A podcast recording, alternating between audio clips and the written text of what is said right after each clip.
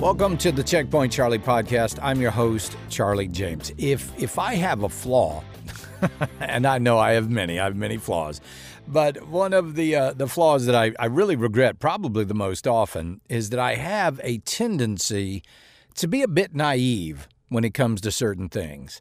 And uh, well, I'll give you an example. You know, uh, I, I love the United States of America. I think the United States of America is, is the greatest country on the face of the planet.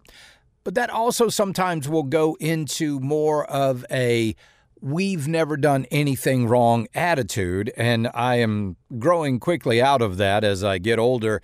And I do realize that this country has, in its history, done some very egregious things, not only to its own citizens, like the uh, Tuskegee experiment and what happened with the Native Americans, but also things around the globe. I mean, the reason we have the term banana republic is because the United States decided to overthrow some governments in, in the banana uh, uh, producing region and install our own governments. And a lot of that was up to the uh, what we now know as the CIA. And that's just happened. I mean, we've done things in the in the interest of business that were morally reprehensible. I mean, you just look at some of the endless wars that we've been involved in uh, and, and kind of scratch your head. Did we really need to be involved in those wars? The chances are the answer is absolutely no. And then it goes even beyond the United States of America, where my naivete kicks in, because sometimes the party that I feel that I align most with, the Republican Party, historically I've been a big defender of the Republican Party. But I'll be honest with you, lately it's becoming more and more difficult to support this group of people when you actually realize that the so called Republicans in Washington, D.C. have a lot more in common with the Democrats than they do me and than they do you. They would rather work with them than work with you. They would rather get along with them than get along with you. If you ever want to see Republicans really fight, I mean, really put up a fight, it will never be with the Democrat Party. It will always be with more conservative uh, Republicans. Those are the people that they will fight tooth and nail. Establishment Republicans will fight to the death against a, a, a, a MAGA Republican or against a true conservative. So, yes, yes, they are falling quickly out of favor with me. And a great example is what happened today when both the House and Senate approved an $886 billion National Defense Authorization Act. $886 billion. Now, this is going to the Pentagon. A lot of it's going to the Pentagon. The Pentagon, uh, I can't even remember, and a lot of people can't, the last time the Pentagon passed an audit. They don't know where half of their stuff is. And that is pretty scary. When you're talking about these are the folks that are buying the bombs, these are the folks that are buying the guns, these are the folks that are buying the tanks and the armored personnel carriers, and you're trying to tell me that you don't know where half of your money is? That should raise. Why isn't that a huge deal in Washington? Well, I'll tell you why. Number one, if you say anything against the Pentagon, and President Trump found this out. If you say anything about the Pentagon, they automatically label you as anti patriotic. Oh, well, you don't want to uh, support America's national security. Oh, you're just blah, blah, blah, blah, blah. Well, that's not true. What we want is accountability, and we want accountability from every, every sector of our government. Anybody that is spending our money, I would really love to know how they're spending it. And yes, that includes the Pentagon. But apparently they feel like apparently they feel like they have been able to use that old tired talking point that if you go against us, you're un-American, and they can use it to their advantage. So why not do what the hell they want to? There's no accountability there. Who's going to stand up to us? Who's going to stand up to the four star generals here at the Pentagon? And they've used it very effectively. Because again, we have no idea where half their money is. And we're talking money in the trillions of dollars. But again, nobody is going to stand up and say, hey, where's that money? Anyway, the National Defense uh, Authorization Act was passed today. Not only was it uh, uh, passed in the House, like I said, but also in the Senate. Tim Scott, Lindsey Graham from South Carolina both voted for this bill. And here in South Carolina, Nancy Mace and Representative Wilson also voted for this bill. That means um, Ralph Norman did not vote for it, Jeff Duncan didn't vote for it, Timmons didn't vote for it, and Fry didn't vote for it. We know that Jim Clyburn voted for it. He's a Democrat. He's going to go with whatever they say. So, two of our representatives voted for this Defense Authorization Act. What exactly is in it? Let's let Representative uh, Burchett tell you exactly what's in it. Hey everybody, Tim Burchett. Um, I'm doing this a little different today. I'm telling you beforehand what's going on. I'm going up the Hill to vote against the NDAA, the National Defense Authorization Act. It is $886.3 billion. And the Pentagon, as you know, is not passed an audit. They don't know where 50% of their assets are. But this horrendous piece of legislation um, it reauthorizes FISA, which allows the FBI to uh, spy on American citizens. And it, they did that 278,000 times without a warrant. Without a warrant. So they say they're going after foreigners, but then they backdoor it on American citizens. It's a total abuse of this system, and they know it. Um, other some really egregious things. It it'll um, provides for service members to get sex change operations. You know, these operations cost hundreds of thousands of dollars and really millions when you take in it's a lifetime of care because you're taking someone who's mentally ill, changing just their the physical appearance, and then it's a lifetime of care through hormones and other treatment. So um, there's a lot of bad stuff in this bill, and the Uniparty is winning once again. Of course, the UAP UFO issue, they gutted all of our amendments. Mine, which was for total disclosure, and um, actually Senator Schumer's, if you can imagine that, the most powerful man in the Senate. And they are um, continuing just to rub our face in it. The Uniparty is real. So. so there you have it. There you have it.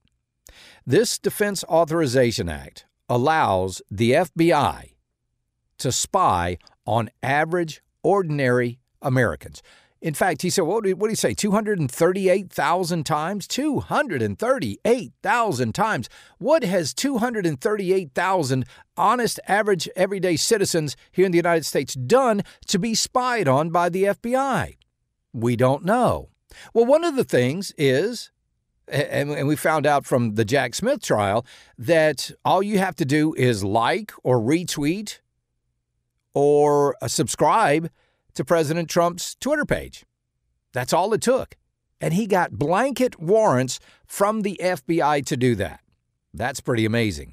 And then all of the other stuff like uh, traveling out of state, uh, paying for armed service members to travel across state lines to go get an abortion, paying for uh, uh sex change operations and hormone therapy and all of that. And these were people in, in Washington, these Republicans went along with it. Maybe, maybe I don't understand anymore what the Republican Party truly stands for. Now, when you talk, oh, and we'll talk about this in just a second, but when you really look at the RNC, what is their job? The Republican National Committee, their only job, their only job is to win elections. That's it. And that way they can say, look how well we're doing. But when you look at the results that we have coming out of Congress, you have to really wonder do they really align with the average American?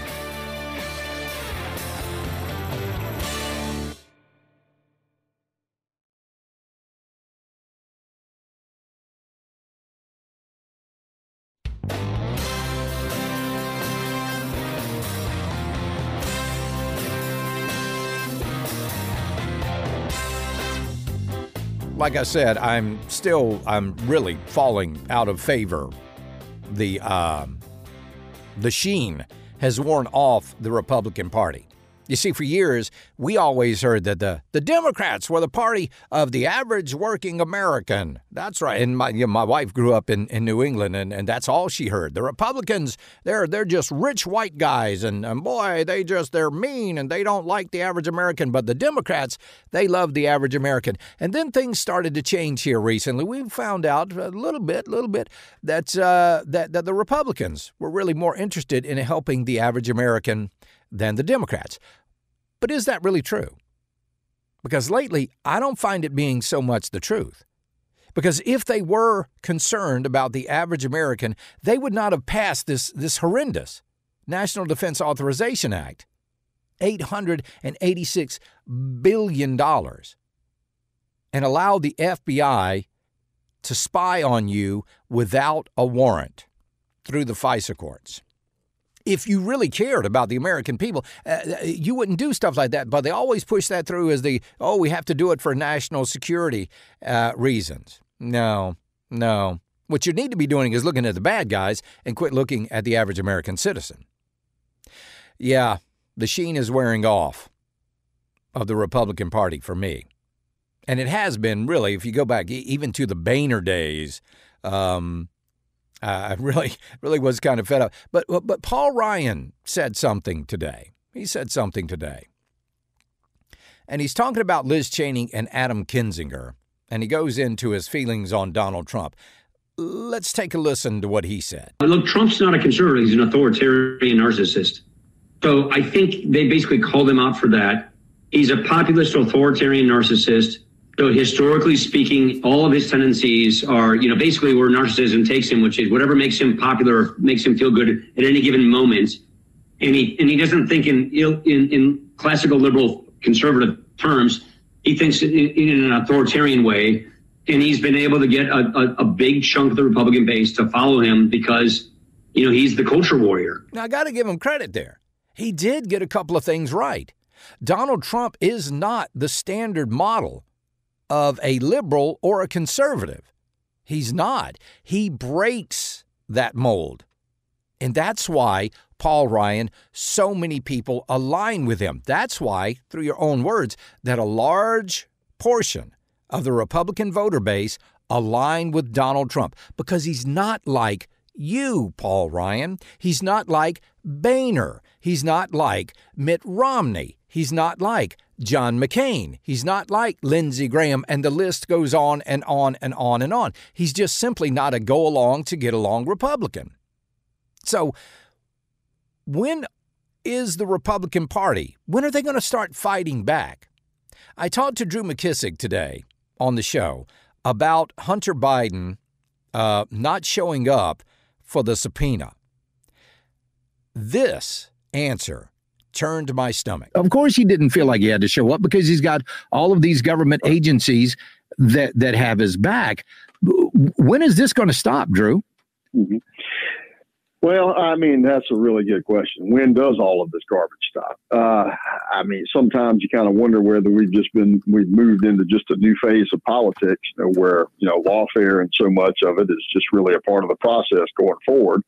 And that, you know, sets the different branches of government at, at odds with one another executive versus legislative versus judicial. Of course, you know, that's the way our founding fathers planned it. Normally, you know, things are more respected and agreed on norms that things have operated under. I think maybe it's true we've moved past some norms uh, mm-hmm. here in the last, you know, well, since the whole Russia, Russia, Russia hoax uh, garbage started back in uh, 16. Um, and you know, to Hillary Clinton getting away with her, uh, you know, uh, destroying, you know, so much evidence, uh, you know, that was sought, if you recall at the time, uh, and got away with it. And of course, you know, Trump did not charge her once he got elected president. You know, but it's a whole different set of rules as far as they're concerned, and this may be where we end up now, and the way things are going to be. Well, I guess that's just the way it's going to be now. I guess we're just going to have to get used to losing. I guess we're just going to have to lose all expectations of this country ever being a country of true justice. I guess we're just going to have to, I don't know, give up. When are these people going to learn that the average American, the average Republican right now is sick and tired of this crap? We want people to be held accountable. We want our, our, our intelligence agencies to get off of our back, stop spying on us, stop showing up on our front porch with, with, with, with weapons pointed at our heads because uh, a, a, pastor defended his son or a little old lady uh, uh sang in front of an abortion clinic. When are they going to start defending us? When are they going to start defending our Constitution? There was a reporter today from the Blaze that got a his lawyer got a, a uh, got notified by the FBI that he's got to report to the FBI. He doesn't even know what charges are against him.